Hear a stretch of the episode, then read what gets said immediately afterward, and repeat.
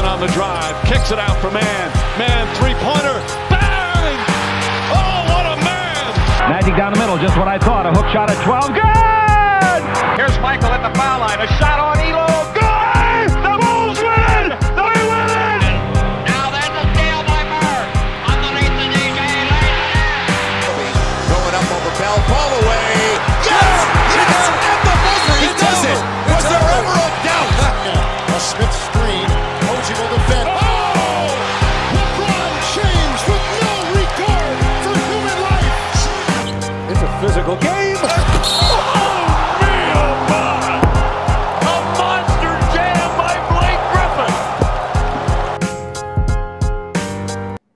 What's up, everybody? Welcome to a special episode of Dime Dropper. I don't know what to call these episodes yet, but an episode where we delve into an, a time in history, whether it's a team or an era. And it's going to be along my historic timeline. For this episode, we are going to be talking about what I think is the greatest rivalry that you never hear about between the Baltimore Bullets and the New York Knicks in the late 60s and early 70s. But we're only going to be talking about the first half of it when Earl the Pearl Monroe was still a member of the Baltimore Bullets. Joining me today, I'm really excited. Obviously, Fabian, who you guys are familiar with, who joined me on one of these kind of episodes when we talked about the Melo era of New York of the New York Knicks. But thankfully, and I'm really excited to be joined by hopefully one of the first of multiple appearances by two of the most knowledgeable people that I've ever come across talking basketball and hoops. Dr. Hawk, who we're joined by, uh, you'll hear him uh, vocally, but you don't see his uh, face today. But and also my um, Jason as well, uh, who is writing currently writing a book on the ABA, and we'll give you his background on the hoops. But I'm super excited to be joined by these guys. They have so much knowledge of the game. Everybody, thanks for joining me today. I'm really excited about this. Hey, thanks Ready for to having roll. us. Of course, Don. So I guess we can start with Doc and Jason. Just introduce. This is your first time on Dime Dropper. I know you guys are always in the spaces, but the first time on the YouTube channel and the podcast. So let people know, like, what's your back? How did you guys get all this knowledge? Because you guys have an answer to everything uh, about this era. Yeah. Go ahead, Go ahead. Oh yeah, all right. Um, well, I was lucky enough to grow up in New York in the '60s, so um, you know I, I came of age right when the Knicks got good. And we're going to talk about that era. That's my era. So I just think I was really fortunate that I was exposed to, you know, what was just a a really beautiful brand of basketball, and the city just went crazy right when I was old enough to get it. You know, where I, I was a sports fanatic as a kid, and then all of a sudden, the city just popped off. The Mets, the Knicks, the Jets. It was crazy, and I was like right in the middle of it, just thinking this is awesome. And and the Knicks were, uh, yeah, I don't know, they kind of owned the city for a while there, and uh, so I just fell in love with basketball and played all the time and watched as many games as I could. Listen to Marv Albert. I think I was lucky there too. You know, I got one of the great voices. So I think all of that was the start of it. And then I just followed it and watched it and, and started writing about it uh, a couple years out of college. And then made my way up through different places, uh, wrote for a lot of different magazines. Um, ended up at Basketball Digest for a number of years, being their West Coast guy. So all the way up through about 2004, doing a lot of writing about the league, talking to guys. And then since then, just kept up, kept up connections and kept up watching. I love the game. So uh, then talked to a lot of ABA guys in the last five years uh, for a project I'm doing on the ABA, and that was really educational for me. Um, I was aware of the ABA, saw some games on TV, but um, it was kind of a mystery. So I wanted to learn about it, and I did, and I, and I am. And those guys love to talk, and they have some unbelievable stories. So you know, I've talked to a lot of players, watched millions of games, um, and uh, and still do, still enjoy it. There we go. Right on. Uh, so what I love also about this dynamic is we have Jason from the New York side, as grew up as a Knicks fan. We have Fabian, who was a Knicks fan a little bit later, and then we have Dr. Hawk, who's from the Baltimore and Maryland area. So he was a Bullets fan growing up. So this is awesome. Absolutely. Absolutely. Poor guy. Give us your background, Doc. How'd you get into the game? well, I, I, I'll tell you, um, I started playing when I was about six or seven years old. Always read about the game. Dad always had a lot of books around the house, uh, Sports Illustrated, things like that, and then textbooks as well. And when I was a kid, I was always wanted to read books that had pictures in them. If it didn't have a picture in it, I didn't want to read it. but uh, one day, uh, my pops, uh, after you know, he knew I'd been watching the NBA and started get, getting into it and playing the game. Um, he knew I could keep my atten- he could keep my attention span, or I would keep my attention span. And, and he handed me this one book called Foul by Connie Hawkins. It had probably about it had about 400 pages, and I was maybe in the third or fourth grade. And he said, "Why don't you read this book?" And and I said it in my childhood vernacular. I said, "Well, Pop, that don't even have no pictures in it, man." And he looked. He said, "Read it." He said, "You will enjoy it." So I flipped forward to the part where Connie was in the ABA because the ABA, as, as Jason stated, I was intrigued by it because it was mystery. You know, you always heard about the NBA and the NBA stars, but there was this mystery going on about who are these ABA guys, who are these vagabonds, and who are these these guys that I've never heard of, or at least I can't see on television. So I got into that end. But growing up in Baltimore, um, when I was there in the early 70s, growing up and really was starting to get into sports, the Colts were there. They had won a Super Bowl in 70, 71. Um, Baltimore was uh, coming, was up and coming and loaded, as we'll get into. And then you had the Orioles who had won the World Series, you know, I think uh, once at that point, but were always contenders. And so you would see these guys everywhere, you know, particularly in Baltimore County. And they're always, always accessible, always friendly. And um, as I started to just move along and, and get a little older, I was always um, reading books uh, about sports, and then that turned into writing. The funny thing about it was, I remember a couple of my cousins, they used to tease me. They said, Well, you read a lot. They said, Well, all you read is those damn basketball books or whatever. But reading those books and reading them on another level at such a younger age put me on a higher reading plane, taught me how to write, taught me how to tell stories. And it it parlayed into what I do today. Even though I am a physician today, um, if I had not gone to medical school, I would have been a journalist. And I, like I tell people, I would have been Bryant Gumbel with a little bit of swag. So I would have taken his job. But um, as it turned out, as it turns out, one of my mentors told me, he said, you can walk and chew gum at the same time. And so, in spite of the fact that I function as a physician and a, a medical consultant, I also write probably two articles per month I don't write short articles. I'm not a journalist. Um, I write pieces and opinion pieces that, you know, it, it, takes a little bit of work to put in, um, but I get it done. So I write for the Hub uh, News. Um, I'm doing something in conjunction um, with uh, Vanderbilt, uh, their sports initiative about sports and society. And then I've been writing for uh, narrative.com, African American Studies in their sports division, for about close to a year. I've probably written about 26 articles in there. So I enjoy it. Um, writing requires that you read. Getting in spaces like this also requires that you read and stay current. So that's that's that's about all I can tell you about me as it applies to this. So that's beautiful. I want to tell my subscribers, guys. Uh, Dr. Hawk wrote an amazing uh, piece on the great Spencer Haywood. You guys should all check it out, especially if you're watching Winning Time or you follow me because I've made Instagram posts and various posts on Spencer Haywood, and that's just the beginning. Because um, when he gets to the NBA, hopefully we'll get a lot more footage of him that I can talk about and share. So let's get right into it. Um, I, first, before I want to get to the specifics of this specific rivalry, and by the way, for anybody watching, yes, everybody knows I'm a Clipper fan, so I'm okay with the double dipping here. I got my my Washington Bullets hat that I got from the Verizon Center in DC, and I got the Knicks shirt that I got from MSG. So two of the stadiums I've been to, so I've seen these both both these franchises in their locations. So it's awesome for me. But um, I didn't know all this history when I went to these places. So I want to talk about the state of the league in the 60s, though. You know, a lot of people have these narratives uh, about the 60s, and the players weren't athletic. It was all white dudes.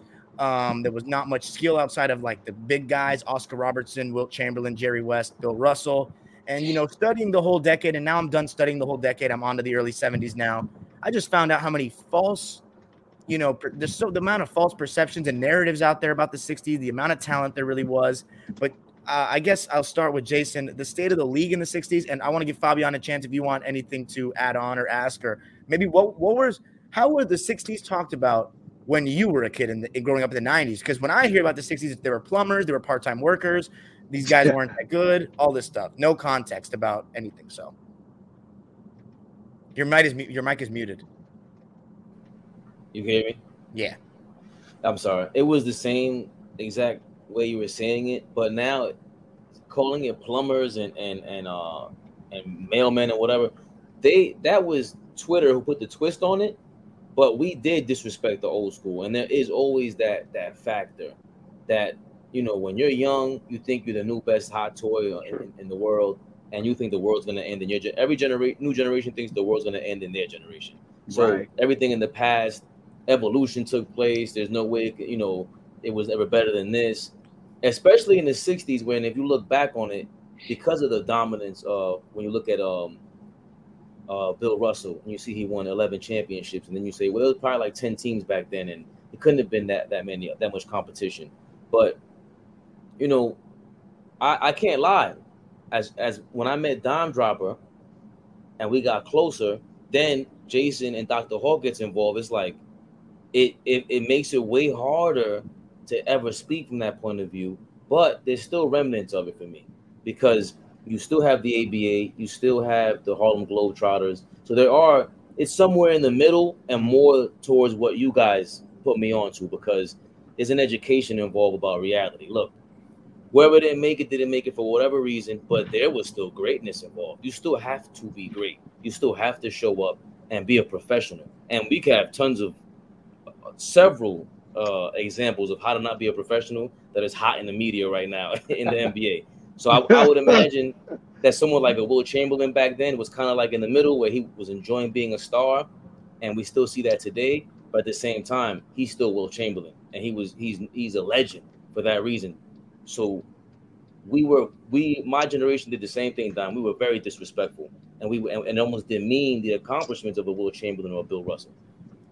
Well, and you know, I think with those two particular guys, before I hand it off to Jason, those two particular guys is are very easy to try to poke holes through in terms of their resumes if you don't really know the circumstances. Because when you hear 11 championships, you you automatically want to poke holes through that. Like you're like, okay, how is that possible? And then when you see Wilt Chamberlain's stats, you're like, okay, there's got to be something like here, like. So everybody wants to, you know, poke holes through these guys' resumes, um, and I think a large reason is because we don't talk about the competition they face. So I'm gonna hand it off to Jason. Give us what the league was really like in the '60s. Uh, how how good was the competition relative to what is told now? And you know, what about the the unfairness to black players and how that evolved? So I'm gonna hand it off to you. That's a lot of questions. Yeah, I know, Um, my bad. I should have gone one at a time there. we got we got like an hour for those questions. Yeah. Uh, Got Well, ready I think- dissertation. Yeah, I think one thing that I've kind of looked back on, you know, I didn't really think about it at the time, but now when you think about it, there were eight teams for most of the '60s. No, And I think then- it was eh, the ninth team was introduced was the Chicago Packers, I believe, in 61 62. Okay, so nine and then Yeah. ten. So Yeah. basically, for the decade, you're talking about nine or ten teams. Mhm. And in those days, the benches almost never played. Yeah. So I Very think that's important. rotations. It's important to know as well. And we'll talk about that with this series because man, the guys put up big minutes. But they they all did. All the stars did. It was that was the game. And uh, so you're really looking at let's say you got ten teams and you got maybe seven guys on each team that play. That's 70 guys. That's it. And so you're playing against, other than the guys who did make it into the league for various reasons, you're playing against the best guys every night. There is no night off. Um, and I think that's. I mean, if you think about it now, if you want to just look at it now, there's what, 28 teams, 30 teams? 30 teams, yeah. Okay, 30. If you were to knock that down to 10, right? How good are those 10 teams? Insane. They're they're insane. They're all all-star teams.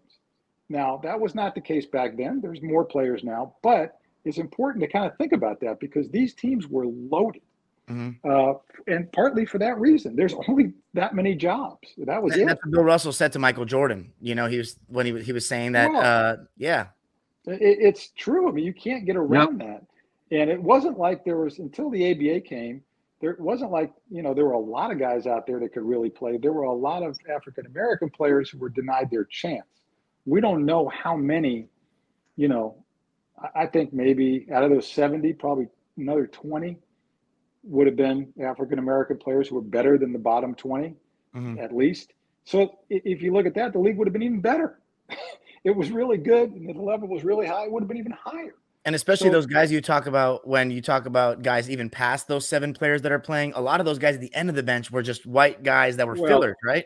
and that's important to know that the quota was very real and doc can talk about this too but it was you know four four black guys on the team was it uh, really only red auerbach broke that because he wanted to win he didn't care uh, he, he wanted to win he was smart and he said if i roll out this this squad they can't beat me and they couldn't and i think that's important to look at too um, but it- it's true it was kind of funny when you look at it but i mean he had you know five of his top seven rotation guys were almost always black guys. They were much more athletic than the rest of the league, and they ran the league to death. That's not an accident. Yeah. No. Um, it's just that's just not. Uh, it's just smart, and nobody else caught on. Nobody was willing because you know it was questionable in those days. There was a lot of uh, fan issues, and and owners were really scared of putting too many black guys out there, and they didn't, and they got beat because of it over and over again. Um, anyway, so that's a big part of it. Um, and there were no nights off. I mean, I just, you know, there were very few really bad franchises that stayed bad. Um, so, you know, you had to bring it every night. I think it's important to know how tough the travel was then. The travel was impossible. Um, they took trains, they took like propeller planes. Uh, it was nasty. They played five games in seven nights in canvas shoes with no trainer. yes. I'm, I'm not making this up. I mean, no, I know. I'm with you. not making this up. Think about that. I mean, these guys today, they can't play three games in a week without taking a game off, and they only play 35 minutes a game. Yep. Wilt Chamberlain averaged over 48 minutes a game one year. Absolutely. I, I- I mean, so, you know, it was a tougher job in those days, a much, much tougher job. And um also, these guys, if you were hurt, uh, you were supposed to play, period. Um, and if you were a star, you absolutely had to play unless you couldn't walk. And that's also important to know. And a lot of guys got hurt, because of course you do, came back too soon because you had to, and then were hurt the rest of their career. And that's why the careers were shorter because the medical care was terrible. Um, and guys were coming back too soon and playing hurt and continuing to play hurt.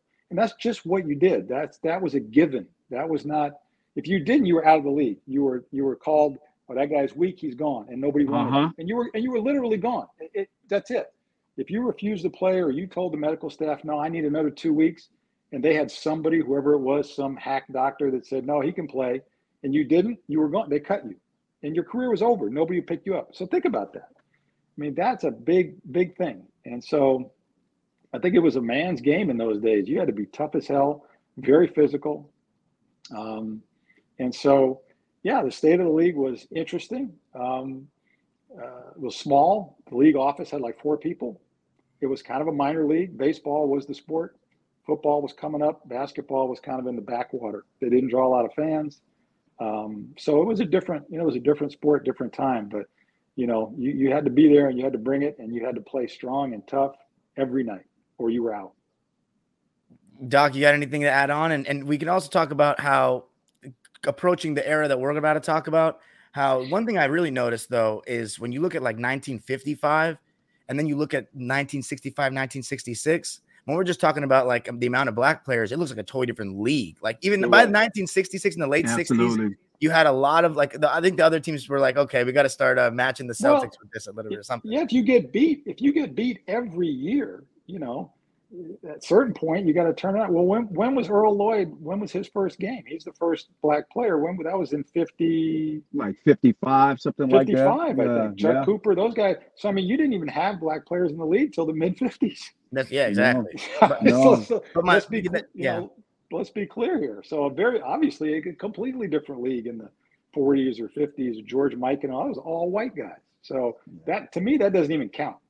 Yeah, that's No. see, that's that's why people get it twisted. They act like Mikan and Russell played like in the same time, and it's totally different. Totally different. Absolutely. They Not lump in- them all. They lump them all together, man. So go for it, Doc. Yeah. Or well, I, has anything. I, I, I'll tell you this, and, and I think we talked about this. I remember I was walking the dogs. My, uh, my wife had one dog, I had the other, and the phone kept going in, in and out, and it was in the wintertime. And I said something about that Paul Silas quote. And and I'll, and I'll say it again regarding the state of the league. And this is around the time when the Bullets and the uh, Knicks started to come up, um, and it's about the preference of keeping um, the white fans happy and keeping them in the seats.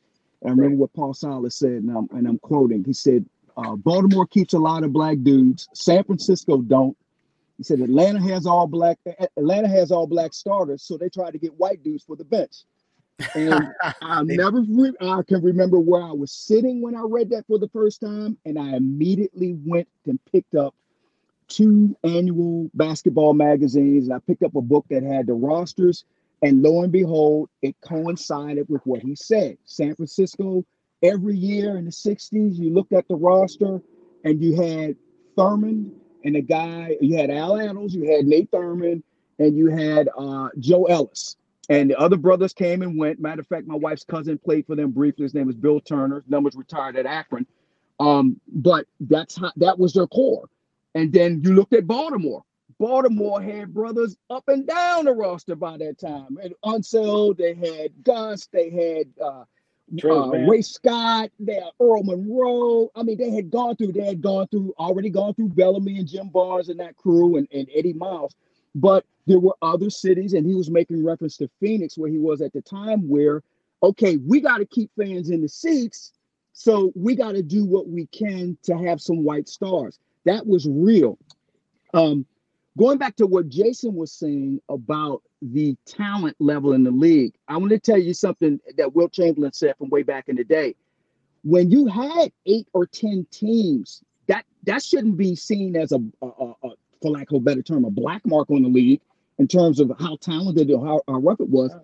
Um, it was harder, you know, because you had you didn't have a weak link you were going to go to. Oh, we're going to play Cincinnati tonight. Oh, we're going to play the St. Louis tonight. I, I, we're going to go to this guy. We're going to funnel the ball to that guy. You didn't have any weak links. Everybody could play, you know. And and and to give you a perfect example of that, um, when Chicago came in as an, an expansion team, expansion teams always dilute the talent momentarily, but then they catch up.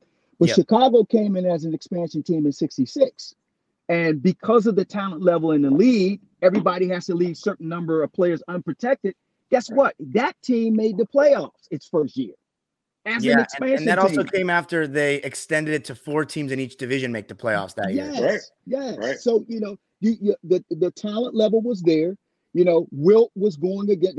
I always see in Twitter, well, he didn't go against any other seven footer. Somebody wrote, uh, I think a couple weeks ago, he never went against a guy over six eight. I'm like, come on, man, you, you, you don't know what you're talking about. Just take a peek at a roster and read something, and you'll and you'll understand that that's a weak statement. The forwards were strong on, on, every team. The guards were strong. You know, it, it was just I, I could name names all day but my point is, is that when you don't have that expansion and that dilution of talent, then it's tough. You don't get any nights off. You got to come to play. And it's and in terms of toughness and injuries, Jason's correct. You know, it, it was no load management. You, you don't want to play? Well, guess what? Before the ABA, we'll ship your ass to the Eastern League. You know, see how you like that. You yeah. know, because you ain't going on a plane anywhere in the Eastern League. You know, it, so yes, it, it, it the, you had the racial issues. Um, some teams it, it, it, went beyond that because, like you said, you, you, they wanted to win, but the talent level, no, for their era, for what they had, no, it was there. Exactly. So I feel as though the '60s is like the first real decade where you know we see stars that kind of resemble like you know the stars that we talk about now. I mean, there's to me when you get to Wilt Chamberlain, and Bill Russell, we've never seen anybody like these guys. But one thing I'm really excited about is we're gonna I'm gonna start introducing the characters for this rivalry. Is that we're gonna be talking about two teams in which there's no Oscar, no Jerry, no Wilt, and no Bill Russell. So this is great education for people. So I'm going to start out with the first one that gets drafted, the first main character, Gus Johnson in the 63-64 season. I'm sorry. Hold on, hold on. What about Dick Barnett? Oh, okay, we can go to Dick Barnett. Yeah, Dick, Dick Barnett okay. was this time he was on the Lakers, right? Oh no, Nationals first. He went to the Nationals. Yeah, yeah. But Dick Dick Barnett goes back farther than that. He was a yeah, two or three, two or three time national champion, black college champion at Tennessee, Tennessee State. State. Phenomenal college player, probably one of the top five players in the country at the time. And then he went to the ABL, which was the right. league in 60, 60, 61, something like that. And proving again how good he was, his team won the title coached by Bill Sharman. Wow, how many So titles does that that- guy have? And, yeah, that dude won. You know, he, he probably beat you playing checkers. I mean, that dude won everything, everywhere. Um, Yes, but anyway. Dick, Dick Barnett, uh, one of the most unique players you'll ever see. His jump shot, there's never been another one like it in 70 years. He tucked his legs up under his butt. Time Uh, Machine episode three for the Dime Dropper fans. It's there. Episode Watch three. it because you can't until until you see it, you cannot believe that number one, a guy ever shot like that, and number two, a guy was an all-star, borderline Hall of Famer shooting like that and shot lights out. So it, wa- it Um, was it was like a like what we saw Clyde Drexler do something like that. Yeah, No. uh, uh, Even more, even more like it's it's weird. Even He's more like pronounced? Mm. He's like he kicks his legs. It's, it's very interesting. He tucks he tucks both of his legs up under his ass in the air and falls back. You can call it fall fall, Fall back, back, baby. Yeah, back, that baby Chick was that his coined? jumper. Did Chick coin that? I think he, mm, I think Dick. I'm not sure. that. I think I think that was Dick who said it. It might have been Chick Hearn. But anyway, Dick Barnett then went to the Lakers, and that's where he really made his name, playing alongside Jerry West. And Yeah. Jerry West to this day, and he has told me this personally, more than once, uh, that he is still pissed off that they traded Dick Barnett. That was his guy. That was his partner. Um, and he's a, a, a serious ball player. Um, and uh, that really hurt the Lakers when they traded him. It was a bad deal. Uh, I think they got Bob Boozer, who played like a year for them. Yeah, And and I think I think the reason why they got Bob Boozer, looking back, is because Elgin Baylor was going through really serious injury problems at the time and was going to miss a lot of that season.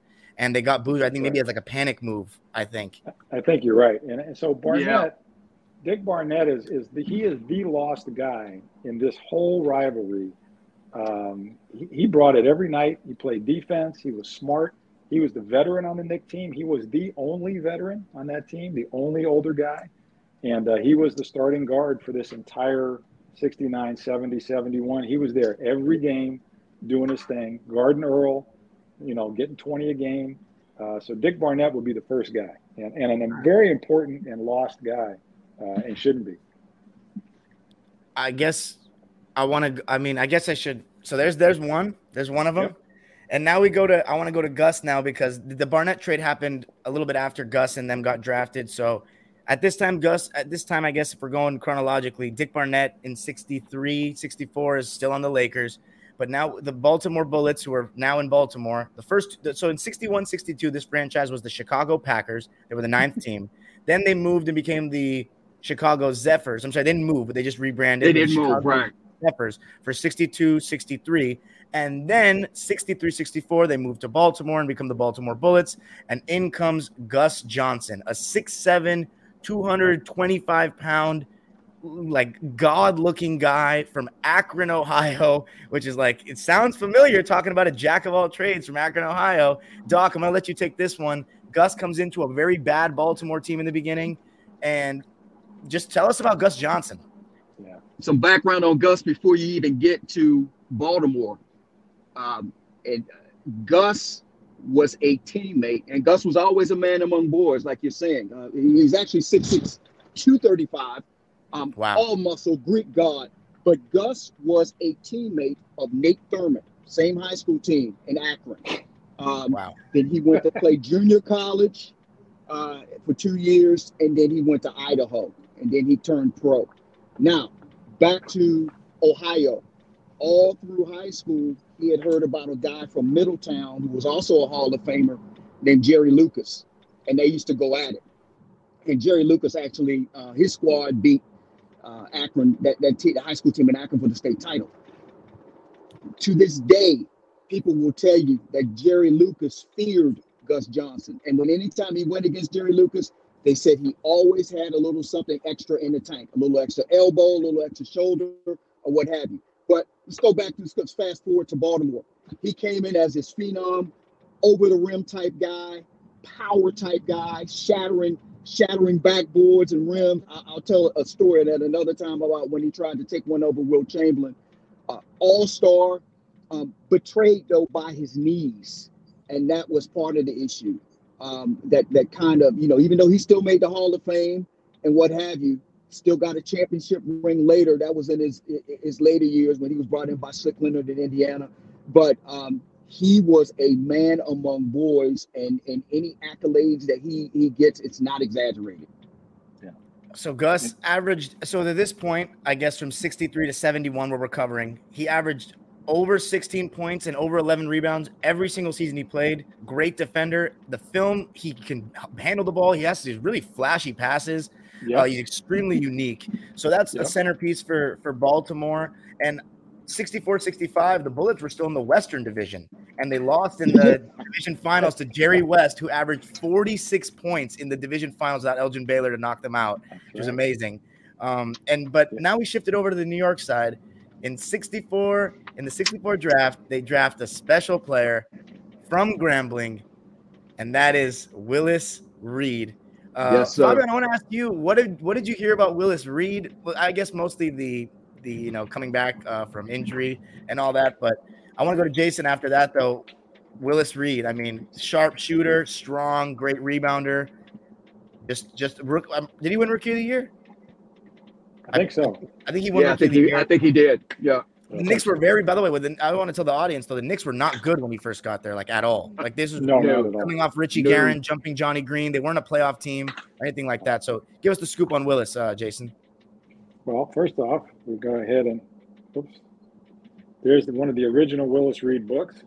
Still have it, 1971. Um, I mean, he was a guy that uh, was a star down at Grambling. So another like Dick Barnett, all black school. Um, but unlike Barnett, he was a big guy, so people took notice of him because in those days, you know, you had that big guy. Mhm. The league was all about big guys. He was 6'9", uh, built kind of like Gus Johnson, absolute stud. Um, but I think the key to Willis Reed was he had the softest jumper. Um, you know, about up to maybe 18, 20 feet, but about 15 to 18 feet, the guy was money. Uh, Yeah. Left-handed, um, which also helps, I think. Um, but absolute silky jump shot. Very athletic, um, unbelievably strong, and famous for maybe being the best fighter in the league. Uh, he cleaned out the Oh yeah, when he entire beat up the whole Laker team. Oh my god, we're gonna we're gonna put that clip in. yeah, you have to. I mean, this, you know, again, it was a man's league, right? You came in there, you got tested. You know, that was the thing about the NBA in those days. They tested your manhood. They would elbow you, they would hit you, they would grab your shorts, and they wanted to see how you reacted Right. and if they could get to you and how tough you really were. Some guys were not that tough, um, and uh, and it cost him. He was as tough as they come. So it didn't take but a year for people to figure out, okay, we can't really mess with this guy. And the Knicks needed somebody like that. The problem for Reed was that he was on a team with Walt Bellamy. Yep. Yes. and Bellamy got traded And- in 65 66 early in the season. Right, to the Knicks. Yes. And Reed had played center his rookie year and loved it, and that was his natural position. And He did win Rookie of the. Year, by the way. I just checked. He did win Rookie of the Year. Yeah, Right. and he had a great year. And then they bring in Bellamy, who is a, a great player, but that pushes Reed to forward. And the next two or three years, very frustrating for him and for the Knicks. They did not fit well together. Um, but it was a big man's league, and the Knicks looked at it wrong, and they thought, well, we got these two great big guys, but it didn't work. And Reed had to play forward. He wasn't quick enough for some guys, like a Gus Johnson was a little quicker than Reed, could take him a little bit. So it was very frustrating for Willis. He was still extremely effective, all-star level player, but he was out of position. Yeah. And um, it was a big issue. And so, I mean, the key to the to the Knicks, and if we want, you know, could jump ahead, but the Knicks made a trade in '69 uh, where they got rid of Walt Bellamy and Howie Komives, who was a starting guard, uh, white guy, and that allowed Reed to go to center. They put DeBusschere at power forward, and they put Walt Frazier in the starting lineup. They proceeded to win 15 of the next 16 games and just rolled through the league that year because then they had the right guys in the right places. And once Reed went back to center, he began dominating. So, Absolutely dominant player, so inside and out. 66 67 was the only year that Bellamy and Reed actually no, they made the playoffs twice together. No, they- yeah. 66 67 they lost to the Celtics in four games, 3 to 1, and then in 68 lost to the Philadelphia 76ers 3 games to 1. Now, Uh, I want to talk about a guy uh, now from your side, Doc, Baltimore side, g- coming in in 66, Jack Marin. Not many people know about him. White guy, forward, uh, could score. And he really matched up with Bill Bradley, who I know was big time at Princeton coming in the, the next year. But give us the scoop on Marin and Bradley. Man, let me tell you something. Uh, You talked about uh, Jason talked earlier about Barnett getting lost in the mix. Jack Marin gets lost in the mix big time. Yes. So so Jack was at Duke. Jack was actually I, I lived in Pittsburgh as well. I think I might have told you. Jack is a legend up there in Pittsburgh in the WPIL, Western Pennsylvania, at a high school called Farrell um, in Sharon, PA. Um, great player, legendary there, um, and then went on to Duke, All American at Duke. Um, the year that they had the big uh, game that I, I, I, I written about and I wrote about again actually with uh, Kentucky losing to Texas Western with with all of the brothers and five brother starters. Um, Duke almost made it to that final. They had an all white squad too. It just didn't have the venom coming from Adolph Rupp. But that's not a here nor there. Um, Marin goes into the league and he's everything that he's supposed to be, um, particularly um, at the at the small forward and particularly in playoff time. Um, he came up big. He was also a fighter too. Um, if Oh, you really? look over the if you look over the data, you see that he got into a lot of fights. But uh, smooth jumper, uh, left-handed, and uh, he really he's he's been an all-star. Um, he really came into prominence in the 71, not to jump too far ahead, but the, the year that, that Baltimore finally broke through and beat the Knicks in game seven, he averaged 20, I think 28 and, and, and maybe three assists, something along those lines. Um, but he was he was the go-to guy. Um, Earl's knees were hurting. Uh, you know, West was for the boards, and Gus was hurting, um, and he just kind of took over. Um, in his next season, I think may have been his best. And then to tell you how good this guy was, as we talk about guys who get lost in the shuffle, Jack Marin was traded for Elvin Hayes, who was a- an established star from the jump, straight up. It was no, I'm going to give you draft picks and cash and this, that, and the other, and another player. It was straight up. You know, so um, he was a good one, and he was a He was vital good. part of those battles. One other thing about J- Jack Marin is, if ever anybody ever sees him on tape, he had a birthmark. Yeah. Um, he he was as a kid. You know, I was young watching. I'd never seen anybody in in public. He had a huge birthmark that went all across his chest and all the way down one side of his arm. It was the biggest, this big red birthmark. It was crazy looking. I mean, you looked at this guy, you're like, what? I've never seen anybody look like that. And he's out there playing basketball in the you know basketball jersey. and You can see the whole thing. He was the strangest looking white guy in the whole league by far. He's one of the strangest. You know, I mean, there's never really been another guy like that. No, no. And shout out to him. One thing I forgot. Jack Marin uh, on, on the political side. Jack Marin, sort of like John Roche, he was uh, for the for the ABA. He also became an attorney, but he he became an attorney in sports in sports uh, law, and he's done a ton representing players, particularly from the uh, NBA Retired Players Association. Um, and he's represented guys overseas who were playing ball. So he's giving back to the game. Um, and in my opinion, he's just a legend that's gotten lost. But if you ask me, I, I'm not going to let you lose him. I'm going to talk and then say good things about him. That is that's 100% fact. Yeah. Great segue with the political thing to former Senator Bill Bradley. Um, great player at Princeton. And, and make um, I want to keep it a little bit shorter with Bradley because I want to get into the series. But any any small thing on on Bill, dollar Bill? Well, I- the, the most important thing is he was uh, the hype around him was insane, Really? insane. you could, it, it, he was supposed to be the greatest white player anybody had ever seen, Wow. and then he ends up going to England to be a Rhodes Scholar and doesn't play for two years because he's so smart.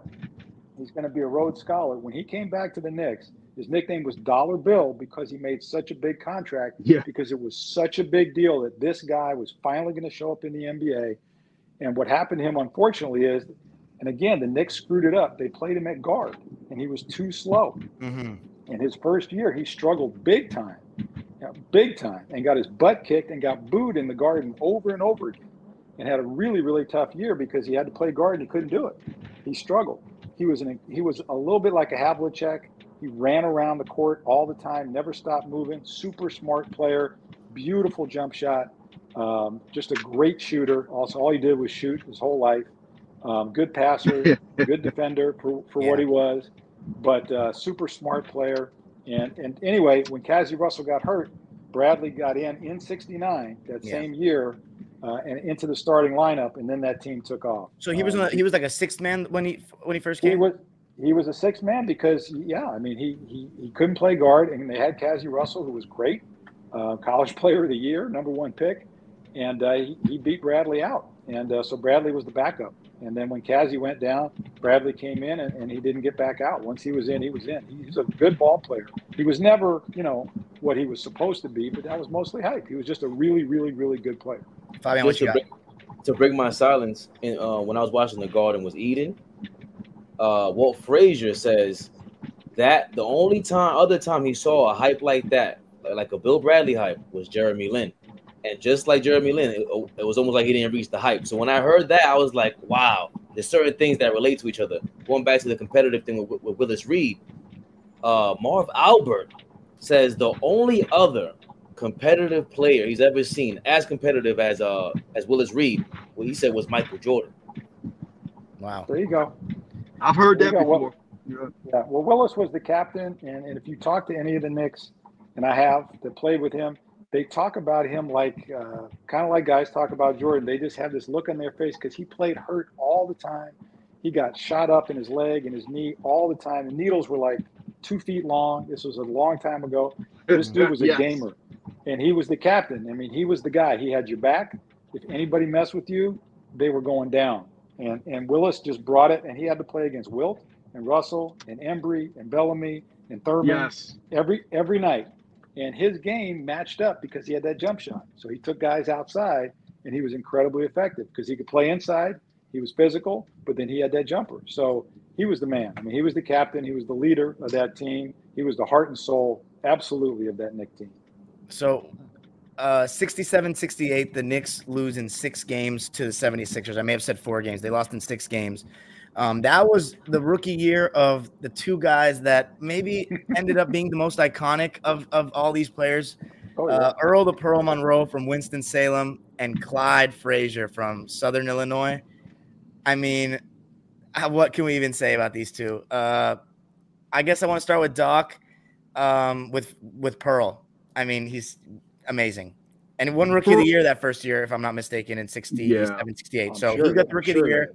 Um, and then 69, actually, I, I, I guess go for um, Monroe and Unseld. What them, them coming to Baltimore do for not uh, for the team because it, everything changed in 68, 69 when Wes Unseld gets there. Yeah, it was uh, Earl came in and and um, you could believe the hype. Earl put up some magnificent numbers. I can't remember if that was the year when he came out of Winston Salem, if he scored 56 or not. Um, but he he lived up to the hype. But when the squad took off, it was when Wes Unseld arrived and, and was Mhm. throwing that outlet.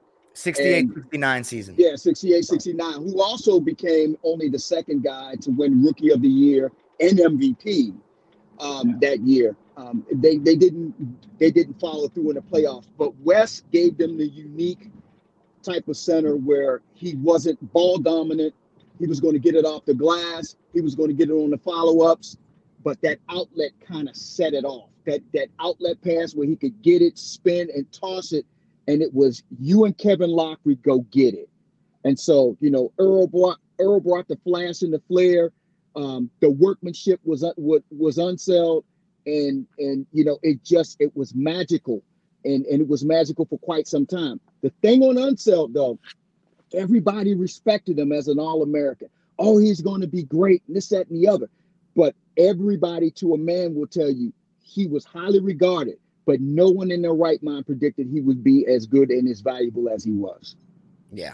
I mean, and as you said, the rookie of the year and MVP the same year, only other player besides Wilt Chamberlain to do that. In 69, Clyde, uh, uh, as Jason Hold alluded on. to, oh, Okay. Yeah. I was going to say, as, as Jason thing. alluded to, uh, the Dave DeBusschere trade that sent Bellamy and Howie Komives to Changed Detroit gave Clyde even more room to do his thing. He increased his scoring average by eight points in the 68 69 season, and the Knicks were 35 and 11 after the trade. Um, the Baltimore Bullets, surprisingly, though, got the number one seed. Knicks got the third seed. I guess we'll go to Clyde, and then uh, we'll go get into this matchups. But uh, I know Clyde's your, one of your one of your guys, one of your favorites, as he is mine. Yeah, I mean, one other one other thing about Earl though. I mean, there's so much to talk about here. I know Doc kept it short. He was the playground superstar. Yeah. Earl Monroe was his nickname was he had a lot of them. Black Jesus was the big one. Yeah. When he when he showed up, hundreds and 100s of Uh-huh. people would come to the playground. He was the guy. He was the most creative dribbler and one-on-one player anybody had ever seen. Coming into the league, he was the guy to bring the first guy. He brought the spin dribble. Yeah, he was on both over both shoulders. Unbelievable. Yeah, I mean, this was a unique, Oh, yeah. flashy, uh, superstar one-on-one player. He was the guy, and so he's a, a, a very, very special person in NBA history because he was really unique. Um, and he came in and he put asses in the seats. The Mhm. year he came in, they, nobody went to the Yes. Bullets games. Nobody. And when Earl Yes. came, and I've just read something recently about this, they averaged like double Wow. because as soon as they saw Earl, and like Doc said, the hype was real. He came from a black college. You know, a lot of people hadn't heard of him, and they picked him really high. It was very controversial. And then he started wheeling and dealing immediately. They're like, "Oh, we got to go see this guy. We got to go pay Oh, the yeah. three bucks or the five bucks because this guy's worth the price of admission." And he was. He was a special, special player. So the Knicks happened to have a guy to, to guard him, and that was Walt mm-hmm. Frazier, who was all, was kind of underrated. Came from Southern Illinois, kind of a small university, and he made his name by winning the NIT in 1967. And people should know that the NIT in those days was not quite equal to the NCAA tournament, but really close, Yes, sir. really close. And it was in New York, which was absolutely the mecca of basketball. And so to win the NIT was a big, big deal. It was in the Garden, and he was the MVP. And that's that was the first time really on the national stage that people went, "Wait a minute, who's this guy? This guy can play." And the Knicks had a lot of guards, and Clyde did not think the Knicks would draft him because they were loaded with guards. And they took him anyway. And he did not play that much as a rookie. And again, you know, you asked in the very beginning, what was the league like? Another thing about the league in the 60s was rookies didn't play. Period. Yep. I mean, maybe five rookies a year got time, and then a few others after that. You had to earn it. And, and the, the coaches and GMs did not put the rookies in the game. They, they just didn't play. And so even a guy like him, he played, you know, weird minutes. Uh, He didn't start at second all in '68. He didn't start at all. I don't think so. Okay. Uh, no. Um, maybe. No, I don't think he did. I don't He remember him being a starter. Yeah. No, he, he struggled. Uh, but anyway, uh, the next year he stepped it up, and then when they made the trade, he just took over. He had the ball. They said, "Okay, it's your team. You're the man," and he was ready. Uh, remember, these guys played four years of college. They were men, very different. That's also important to know. You know, if you're in your second year in the NBA now, you're usually 20. right. I'm not kidding. Yeah. I'm No, not he's here. kidding. Right. No, it's you're, true, You're man. 20. And, and Walt Frazier in his second year was 25 or 24. Mm. So, you know, these are men um, and they're ready physically. And he was ready. And Walt Frazier, to me, is one of the greatest guards in the history of the game. He was the greatest defender of his era by far. It's not close. Um, he was uh, the most clutch player in Knick history.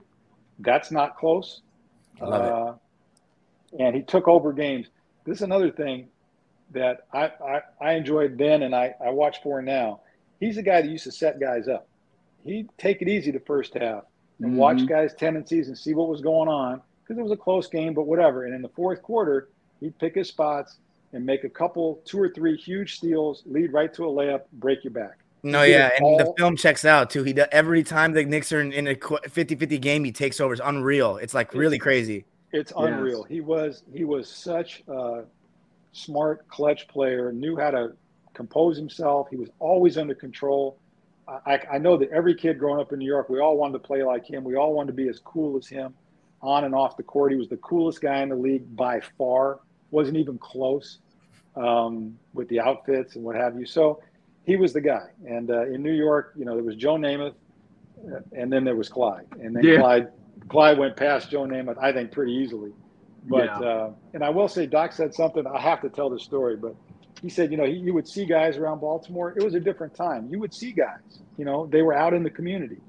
And and uh, when I was a kid, one day in my neighborhood, one of my friends came running, and we were out playing ball in the street. I think we were playing basketball. And my friend came over. He said, "Clyde's here. Clyde's here. Clyde's here." And we all went, "What?"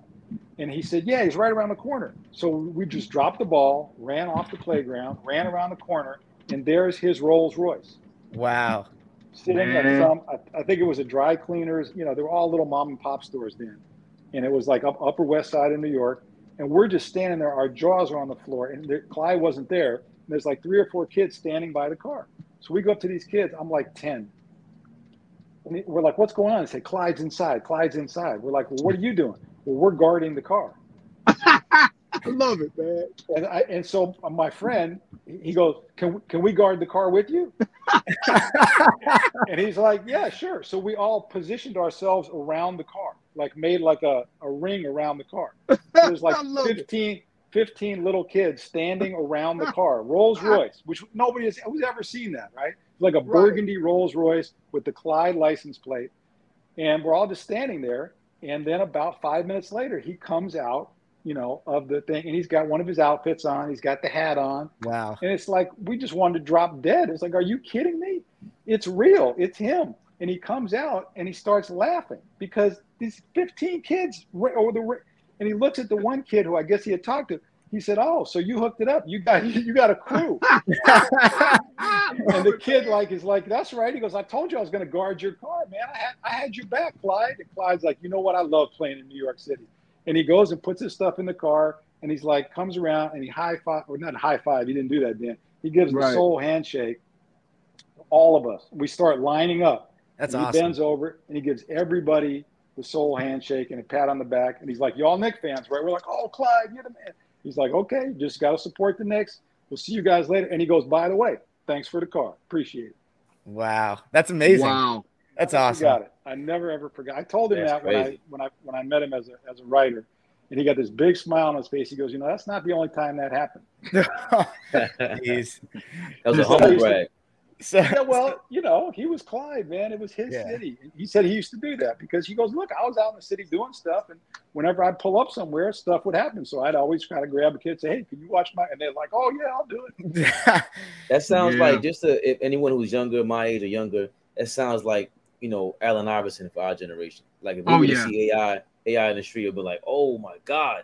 Um, Joe, just to clarify the um the 56 point game, uh, Earl the Pearl did score that against the Lakers in February of seven of 68, Yeah. and he was Wow. drafted in 67. So I think he did Rookie have a year. pretty good rookie year. Yeah, 20, Yeah, Well, he had did. an- He had Right. an unbelievable rookie year. He Rookie year. was he was the talk of the league because he was the one. He was the Iverson, if you want to say that of the league in that way too. He was the unstoppable new offensive player. Like, what is this guy doing? This guy is an offensive genius. We've not seen these moves. Nobody knew what to do with him. I mean, he was he was that guy. Oh, so he had the, so that's that's a combination, right? That maybe like, yeah, because AI did. I always tell these kids now, like Dime is the one who really. That's why I'm I'm really proud to even be cool with him. This cool with him. He really enforces and, and talks about this. The way they dribble now was not Oh. allowed to. So No. Frazier, Frazier, and and Earl the Pearl were, were, were doing this oh, magic. Oh, they definitely Well, started pushing it a little bit. Like Well, when I saw yeah. them dribble, I'm like, okay, this is a little different than the early '60s for sure. They're Right, good. right, right. Then it goes. Then it goes to Magic Johnson. Then it goes, and then Yeah. eventually Allen Iverson. And now it's just I don't even know who. Yeah, You know, Kyrie and Steph are taking it to another level. 69 season. Earl go. the Pearl Monroe and Gus Johnson and Wes Unseld, they're all on the All Star team. Earl's on the All Star team, but Clyde doesn't make it that year because, as you said, he didn't really get his shot till that trade, and it really took off for him. The Bullets get the number one seed. So the Celtics for the first time, and the Sixers, obviously, Wilt just got traded. So the Sixers and the Celtics, well, the Sixers are a little bit worse, but they're the second seed. The Celtics barely make the playoffs. The Baltimore Bullets get the number one seed with their MVP rookie, Wes Unseld, and then, of course, their big three, Kevin Loughery, who we haven't even mentioned, uh, is the fifth Right. guy on this team, starter, 22 points a game this season. And so they play the Knicks in round one.